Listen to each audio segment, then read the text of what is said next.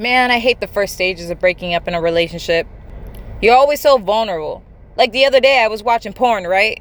Like the amateur male porn star was just getting it. He was just like drilling it, like just doing all that he possibly could to get his fucking nut in, right? He was just doing all that he could, putting up work, putting up work, putting up work. And then all of a sudden, I hear him moan.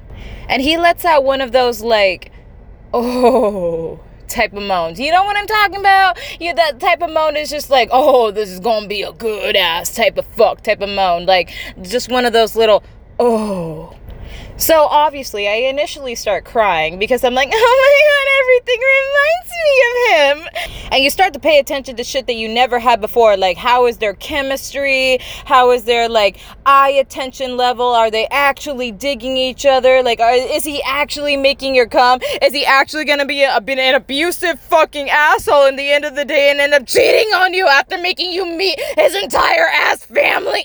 So I let the inner remorse set in and I cry and I let a good cry out, like a good ass tear, as I'm also coming, because I'm not gonna not nut, you know?